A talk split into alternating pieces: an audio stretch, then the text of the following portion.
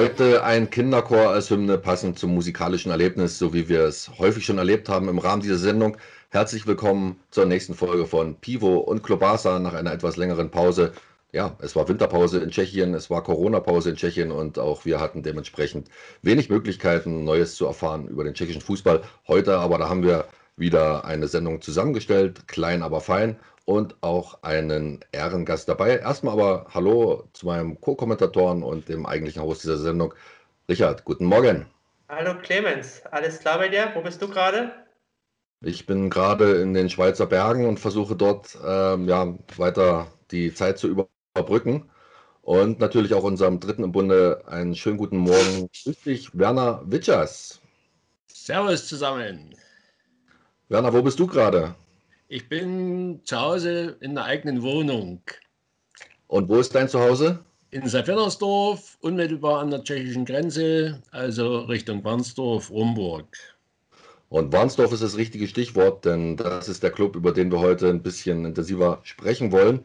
Zur ein bisschen äh, Versinnbildlichung, wo Warnsdorf sich befindet. Es ist also ein kleiner Ort oder ja ein mittelgroßer Ort ähm, der Name Dorf an sich wird dem Ganzen vielleicht nicht gerecht, denn die Stadt ist schon relativ groß mit ungefähr 15.000 Einwohnern, liegt direkt an der deutschen Grenze, ist fast umgeben von Großschönau und Serfennersdorf.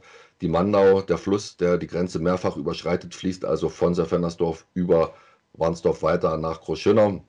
Und Warnsdorf ist fußballerisch durchaus ein wichtiger Punkt auf dieser Landkarte, denn der Verein spielt seit 2010 in der zweiten Liga hat zwischendurch auch mal den Aufstieg in die erste Liga geschafft, durfte das dann leider nicht antreten. Da können wir vielleicht später noch mal ein bisschen mehr drüber sprechen. Aber Werner, du hast bei Warnsdorf lange Zeit gearbeitet.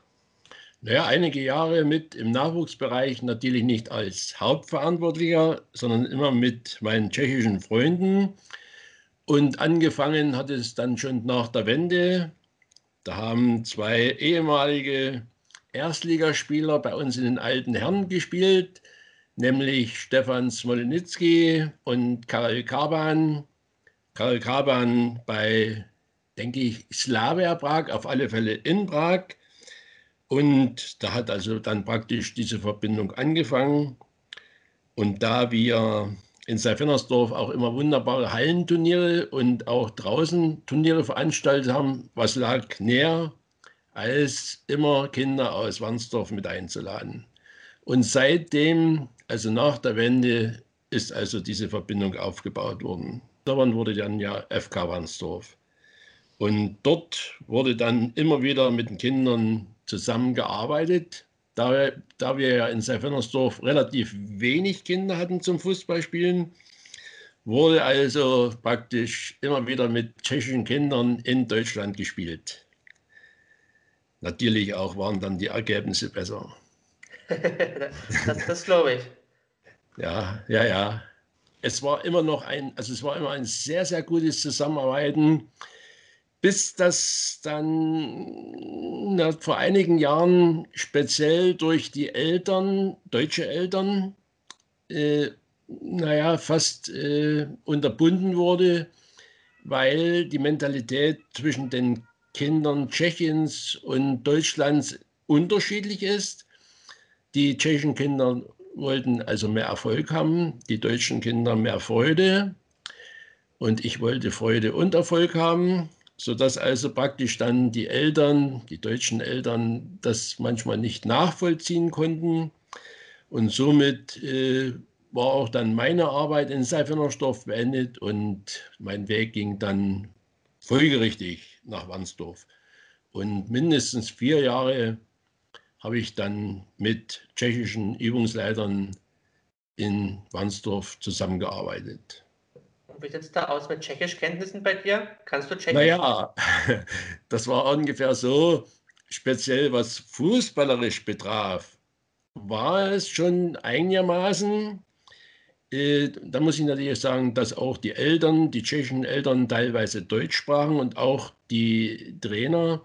Und dann ist es ja so, Fußball ist international und wenn man etwas vorzeigt, dann braucht man eigentlich relativ wenig Worte. Und im Endeffekt war es so, dass die Kinder da die tschechischen Kinder wollten ja den Erfolg haben und die haben das also auch akzeptiert, wie man trainieren wollte. Wobei ich da manchmal auch, noch nicht gerade auf Kriegsfuß, aber manchmal nicht ganz einer Meinung mit den tschechischen Leuten gewesen bin, weil dort ist es so, dass die mehr im 1-1 gemacht haben, also die, das äh, Gegeneinander. Und ich habe eigentlich das so gewollt, dass äh, mehr Technik, Zusammenspiel und das Spiel 1-1 gefährdet wird. Und da war es manchmal eben ein bisschen heikel, aber im Endeffekt haben wir uns immer sehr, sehr gut verstanden. Bei den gemischten Trainingseinheiten in Serfennersdorf wurde dann Deutsch und Tschechisch parallel gesprochen. Und wie habt ihr euch dann im Trainerteam äh, verständigt? Die Kinder untereinander, da gab es überhaupt keine Probleme. Wie gesagt, Fußball, wenn, Clemens, das weißt du ja, wenn Fußball gespielt wird, dann brauchst du von der Sache her wenig Worte. Und die tschechischen Kinder, die haben dann auch schon die Deutschen wirklich voll akzeptiert, die leistungsmäßig nicht ganz weit weg gewesen sind. Ja, sodass es also immer ein gutes Verhältnis gewesen ist. Ich denke mir, mehr Schwierigkeiten wurden vielleicht, was heißt Schwierigkeiten, ist vielleicht übertrieben, aber teilweise kleine Probleme gab es dann bei den Eltern, Wobei ich sage, das ist traditionsgemäß äh, vielleicht äh, auch in der Geschichte gewesen zwischen ähm, den Grenzgebieten. Naja, so hat sich das, also wir haben praktisch dann in Wandsdorf drei bis viermal in der Woche trainiert. Und da bist du immer rübergefahren? Jawohl, das sind ja bloß zwei, also zwei Kilometer bis zum Stadion. Das ist eigentlich keine Entfernung.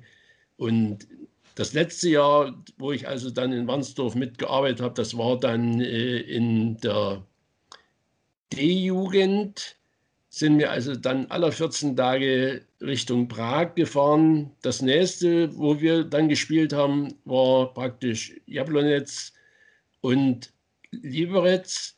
Und alles andere ging dann also Richtung Prag, Decin, wo wir also dann sind dann Sonntag früh um 8 losgefahren und Nachmittag bzw. abends 18 Uhr, 19 Uhr waren wir dann wieder zurück, weil ja doch unterwegs gegessen werden musste etc. Und es wurden dann eben nicht bloß, äh, sag ich mal, 40, 50 Minuten gespielt oder 60 Minuten, sondern die Spiele dauerten dann immer anderthalb Stunden, also wie im Männerbereich. Da wurden also immer dreimal 30 Minuten gespielt, dreimal 35 Minuten. Und das war eben dann schon zeitlich ganz schön ich sag mal, schwierig. Hatte das was zu tun mit der Umstellung im tschechischen Jugendsystem, dass die äh, Jugendmannschaften dann so in der Liga-Zusammensetzung spielen wie die Profimannschaften? Ja, also gerade Wandsdorf musste ja dann, musste ja dann praktisch äh, in diese Schülerklassen eingestuft werden. Und es war so, dass wir also Dukla Prag, also wir hatten in der Prager Richtung sehr viele Mannschaften drin. Also es war schon so, dass manchmal auch von der Qualität der Spielweise der Prager Mannschaften zu Wandsdorf waren eben dann schon Unterschiede und die Niederlagen oder die Erfolge waren dann eigentlich, eigentlich schon weniger und man musste manchmal dann die Kinder bewundern, wie sie, wie sie manchmal das aller 14 Tage weggesteckt hatten. Aber es war eben so, die Prager Mannschaften hatten schon von den Kindern her, von der Anzahl der Kinder, eine ganz andere Möglichkeit, Mannschaften zusammenzustellen und vor allen Dingen auch, wer dort eben leistungsmäßig nie reingepasst hat, die haben sie eben auch nie gebraucht. Und Wandsdorf, die haben dann eben aus der Umgebung sich die Kinder geholt und man musste eigentlich die Kinder bewundern, ähnlich wie äh, wie zu DDR-Zeiten die Trainingszentren, was also die Kinder dann auf sich genommen hatten und die Eltern, äh, dass die also dann drei oder viermal nach Warnsdorf gekommen sind. Über was für Entfernung sprechen wir da zum, zum Training nach Warnsdorf? Naja, wenn ich äh, Zwickau und so, also Zwickau nehme, das sind also dann schon, äh, sagen wir, 20, teilweise manchmal auch 30 Kilometer, wo also dann die Kinder hergekommen sind. Und was eben auch jetzt dann gewesen ist, dass praktisch von Wandsdorf dann aus dem D, Bereich oder C-Bereich dann die Kinder ja wegdelegiert oder auch weggeholt worden. Und es sind schon jetzt einige Kinder, die ich also auch persönlich kenne. Der eine spielt jetzt äh, in Deblitze oder beziehungsweise zwei. Und der nächste ist äh, in Liberec, wobei dann auch wieder die Belastung bei den Eltern liegt und gerade der von der in Liberec spielt, da fährt ähm, dann der Fadi oder die Mutti dreimal oder viermal von äh, Wandsdorf nach Liberec zum Training. Es ist, schon, es ist schon eine totale Belastung und die Eltern stehen dann voll dahinter.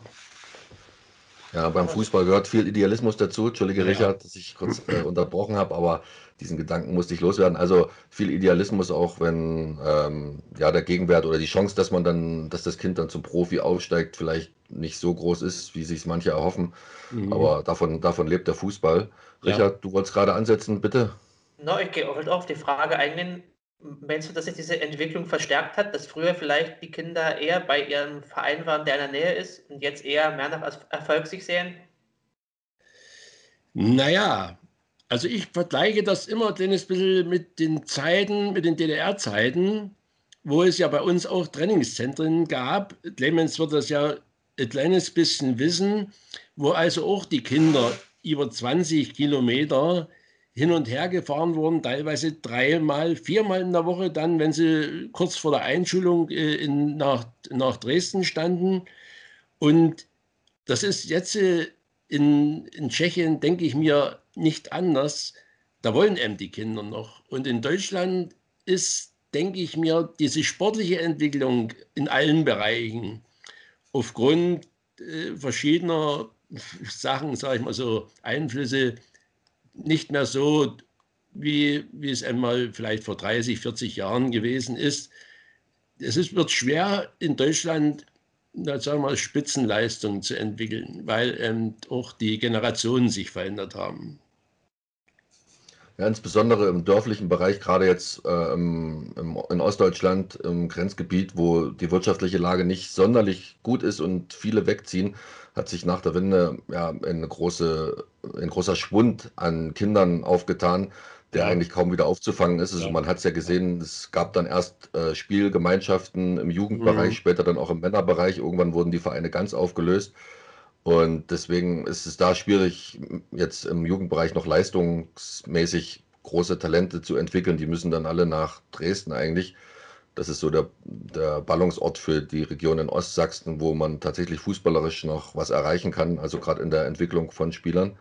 Ähm, was du ansprachst, ja, äh, mit dem TZ-System, also ich selber habe zu DDR-Zeiten nur ganz kurz noch gespielt, aber die Trainer waren natürlich alle noch von dieser Ausbildung geprägt, also von diesen Trainingszentren mit dem relativ straffen ähm, ja, Modus, wie damals trainiert wurde, was aber ja durchaus effektiv war.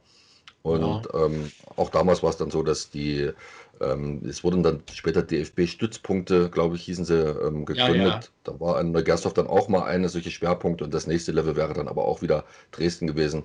Werner, wie war es denn bei dir, wenn du jetzt die Ausbildung zu DDR-Zeiten angesprochen hast? Kannst du noch mal kurz ein paar Worte darüber verlieren, wie du äh, selber deinen Spielerwerdegang hattest und wie du anschließend in den Trainerbereich übergewechselt bist und vielleicht welche Ausbildung du da erhalten hast? Naja, ja, es war schon nicht schlecht, sag ich mal so. Man hatte ja im Grunde genommen, es waren ja wenig Möglichkeiten, technische, computermäßig. Ähm, ich habe praktisch mit acht oder neun Jahren angefangen, bin dann von Seifennersdorf nach Zittau, in der obersten Klasse dann in Zittau gespielt, was also Jugendbereich betraf. Und dann auch mal kurzzeitig bei Dynamo Dresden im Nachwuchs in den Juniorenbereich. Ja, leistungsmäßig dann nicht gepackt, DDR-mäßig bis zweite DDR-Liga. Das war also praktisch die dritthöchste Spielklasse. Und dann nach Beendigung der Laufbahn auch dann trainermäßig gemacht. Und zwar im DZ-Trainingszentrum Neugersdorf und dann Letzergert. Und dann die Übungsleiterstufe 4 dann erreicht. Das war also das Höchste, was man vor dem Sportlehrer erreichen konnte. Und nach der Wende wäre die Stufe 4 wäre noch berechtigt gewesen, bis zur zweiten Bundesliga zu trainieren. Habe ich aber dann nicht eingereicht in Chemnitz. War also vielleicht ein kleiner Fehler. Finanziell, sage ich mal so, was also dann meine Sportgemeinschaft hätte gekriegt und habe mich aber dann mehr auf die berufliche Qualifikation Wert gelegt. Und dann, wie gesagt, zu DDR-Zeiten dann oder andersrum nach der Wende dann nur noch äh, im niederen Bereich trainiert, sage ich mal so. Männerbereich hat mich nie angedörnt, weil es mit Kindern eigentlich mehr Spaß macht. Und so, weil die noch lernfähiger sind oder woran liegt das? Also, äh, ich sage mal so, zu DDR-Zeiten, ich gehe immer die 30, 40 Jahre zurück, waren auch die Kinder dankbar. Ich tue es immer so vergleichen, wer oben angekommen ist konnte auch raus. Der hatte dann Privilegien und die Kinder waren, auf Deutsch gesagt, auch, die also Fußball gespielt haben, die waren auch dann geiler. Und die wollten, die wollten hochkommen. Und die haben also dann auch alles auf sich genommen, um das Ziel zu erreichen. Und ich muss eins sagen, in Neugersdorf war es so, wir hatten sehr, sehr gute Möglichkeiten. Und in meinem Bereich ich hatte meistens dann die E-Junioren und speziell ein Jahrgang ist mir da sehr, sehr gut in Erinnerung. Wir sind also da Bezirksmeister geworden mit den Kindern in Dresden und aus diesen Jahrgängen sind also Nationalspieler geworden, speziell der Jahrgang, den, den ich hatte. Und die Namen sind eigentlich äh, im Fußballbegriff ich tue nur mal drei nennen. Kreische, ein Zickler, in Jeremias. Jeremies ist aus, ja, aus Kunewalde, die ja also auch alle Nationalspieler geworden sind. Dann vom Edi Geier, der Sohn, war der gleiche Jahrgang. Also, oder René Beuchel, das ist alles dieser Jahrgang gewesen, die also in der Region das ich sag mal, den Fußball geprägt hatten. Und auch dann ein Jahrgang oder zwei Jahrgänge zuvor war dort Kmetsch, der ja auch beim HSV und bei Schalke gespielt hat. Also aus der Region, was der Bezirk Dresden gewesen ist, sind also Fußballtalente rausgekommen, die, denke ich mir, Fußball Deutschland, nicht bloß die DDR, sondern auch Fußball Deutschland geprägt haben. Und wenn man den Zickler sieht, der ja jetzt auch noch in, in ich denke, in Mönchengladbach ist er dabei. Ne? Also es ist schon eine Generation gewesen oder ein Jahrgang gewesen, der für Deutschland Gold gewesen ist. Ja, Zickler war damals zu seiner Zeit der beste Bundesliga-Joker aller Zeiten. Also, ja. wenn er von der Bank kam, hat er sehr viele Tore gemacht. Und nächste Saison wird er dann als Co-Trainer auch in Dortmund tätig sein. Also Aha. wirklich Aha. ein schöner Werdegang von ihm. Hinzu kommt noch sein Tor im Champions League-Finale im Elfmeterschießen gegen Valencia. Also er hat wirklich viel erreicht. weißt du, und, und bei diesen Kindern hat man ja auch Erinnerungen. Und es könnte ja auch wirklich sein, per Zufall, dass der Zickler vielleicht auch einmal den, den Podcast sieht und auch hört. Der Zickler hieß bei uns nur der Fenser oder der Heuler, weil der war so von Ehrgeiz beseelt, wenn das also bei ihm lief, da fing der M ganz schnell an zu heulen. Aber das sind eben Sachen, die vergisst man auch, ne? weil ähm, diese Kinder sich so bombastisch äh, entwickelt haben. Ja, wir können ihm ja mal einen Hinweis geben, dass es sich lohnt, für ihn in diese Sendung mal reinzuschalten. Hast du oh. auf der tschechischen Seite auch ähm, Spieler unter deinen Fittichen gehabt, die dann später im Profibereich irgendwo aufgetaucht sind? Nee, also ich wüsste, ich wüsste nichts von denen. Also da, da kenne ich, da ich niemanden. Also bis jetzt jedenfalls. Guck mal, es, sind ja, es müssen ja dann mindestens noch drei Jahre vergehen, bevor dann die Ersten ins Männerbereich kommen. Viele Talente, die haben dann eben auch andere Interessen entwickelt, die dann eben nimmer weiter, sich haben weiterführen lassen. Weißt du, das ist im Kinderbereich sehr, sehr gut, aber dann kam eben der Knick, wo dann die Entwicklung äh, stagniert hatte. Kommen wir noch mal kurz zurück zum FK Warnsdorf. Der Verein ist ja doch in einer relativ kleinen Stadt ansässig. Ähm, jetzt spielen Sie schon seit über zehn Jahren in der zweiten Liga. Wie machen Sie das? Naja, da habe ich, da, da sage ich mal, da habe ich eigentlich weniger Einblick, aber folgendes, ich denke mir, es sind sehr viele Verträge oder Kooperationsverträge mit anderen Ligamannschaften, wo jüngere Spieler wo jüngere Spieler praktisch dort in den ersten Mannschaften spielen können und die werden dann ähnlich wie vielleicht in Deutschland zu anderen Clubs abgegeben. Und da ist Warnsdorf, ich tue es mal so bezeichnen, vielleicht auch eine Ausbildungsmannschaft, wo immer wieder 20-jährige, 21-jährige Spieler aus anderen Gemeinschaften, ich sage mal so, vielleicht ich, vielleicht ist es unrichtig, aber ich sage mal, gebarkt werden, die auch dann von Warnsdorf zum Teil vielleicht auch bezahlt werden und die dann sich in dieser zweiten Liga profilieren können. Und das hat ähm, für Warnsdorf immer mal ein wenig gereicht, um die Klasse zu halten. Und Warnsdorf hat auch dann manchmal auch schon Mannschaften gehabt, die, wenn die finanziellen und technischen Möglichkeiten da gewesen wären, wie Flutlicht, auch in der ersten Liga gespielt hätten oder aufgestiegen wären, weil manchmal der erste oder zweite den Aufstieg, äh, auf den Aufstieg verzichtet haben und somit dann Wernsdorf in den Genuss gekommen wäre. Das war, glaube ich, vor drei, vier Jahren mal. Und dann ähm, Wernsdorf auch gesagt hat, nee, das kann man finanziell nicht stemmen. Es hängt ja immer wieder an den Sponsoren ab. Und Wernsdorf ist ja auch nicht gerade reich gesegnet mit Industrie. Es war damals ein legendärer Nachmittag 2015, als der FC Oberlausitz den Aufstieg in die, in die Regionalliga klarmachte. Damals mit Jan Nesma noch als Top-Torjäger, der von ähm, Slovan Liberec bekannt ist. Ja. Und zwei Stunden später spielte dann, oder kurz nach Anpfiff, eine halbe Stunde, dreiviertel Stunde später begann dann das Spiel von Warnsdorf zu Hause gegen, ich weiß nicht mehr, wer es war, aber auf jeden Fall reichte das 0-0. Ich glaube, es war gegen Olmütz, wenn ich mich recht erinnere. Und dadurch stiegen dann also diese beiden quasi benachbarten Clubs gleichzeitig äh, in die höchste Liga auf, die sie jemals in ihrer Vereinsgeschichte erreicht hatten.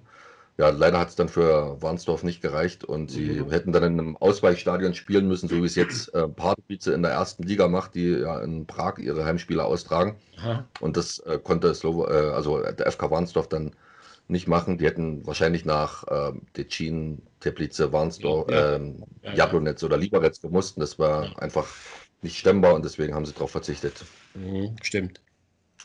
Ja. Naja, ansonsten ist schon, es ist natürlich jetzt schade, gerade auf der Sache Grenzschließung, dass man also, man kann zwar hin nach Wandsdorf, aber wie gesagt, äh, wenn man wieder zurückkommt, muss man dann wieder in die Quarantäne da ist eben jetzt der Verkehr auch ein kleines unterbrochen. Und ich bin jetzt mal mit dem Fahrrad äh, vorbeigefahren am Stadion, da spielten sie auch gerade gegen Postdorf. Haben zwar auch 4-1 verloren, weil das eine Mannschaft ist, die auch äh, oben steht mit in der zweiten Liga. Und ich wollte eigentlich auch rein, aber ein Ordner hat mir eben gesagt, ja, ich kann schon rein, aber eben nur mit dem Test. Also es war in Wandsdorf ist es schon lange so, dass, also mit, dass man also mit Test rein kann ins Stadion mit Maske. Und es ist nicht ganz so wie in Deutschland, wo man, ähm, das ist meine persönliche Meinung, wo man das alles sehr, sehr ein bisschen enge sieht. Und die Ergebnisse, dann wird man ja später irgendwann mal sehen. Ja, sicher. Aber unterm Strich bleibt festzuhalten, dass erstmal das Fußballerlebnis in Tschechien für Leute aus dem deutschsprachigen Raum relativ schwierig zu erlangen ist derzeit und wir hoffen alle darauf, dass, ja, dass sich das in Zukunft dann bald wieder ändern wird.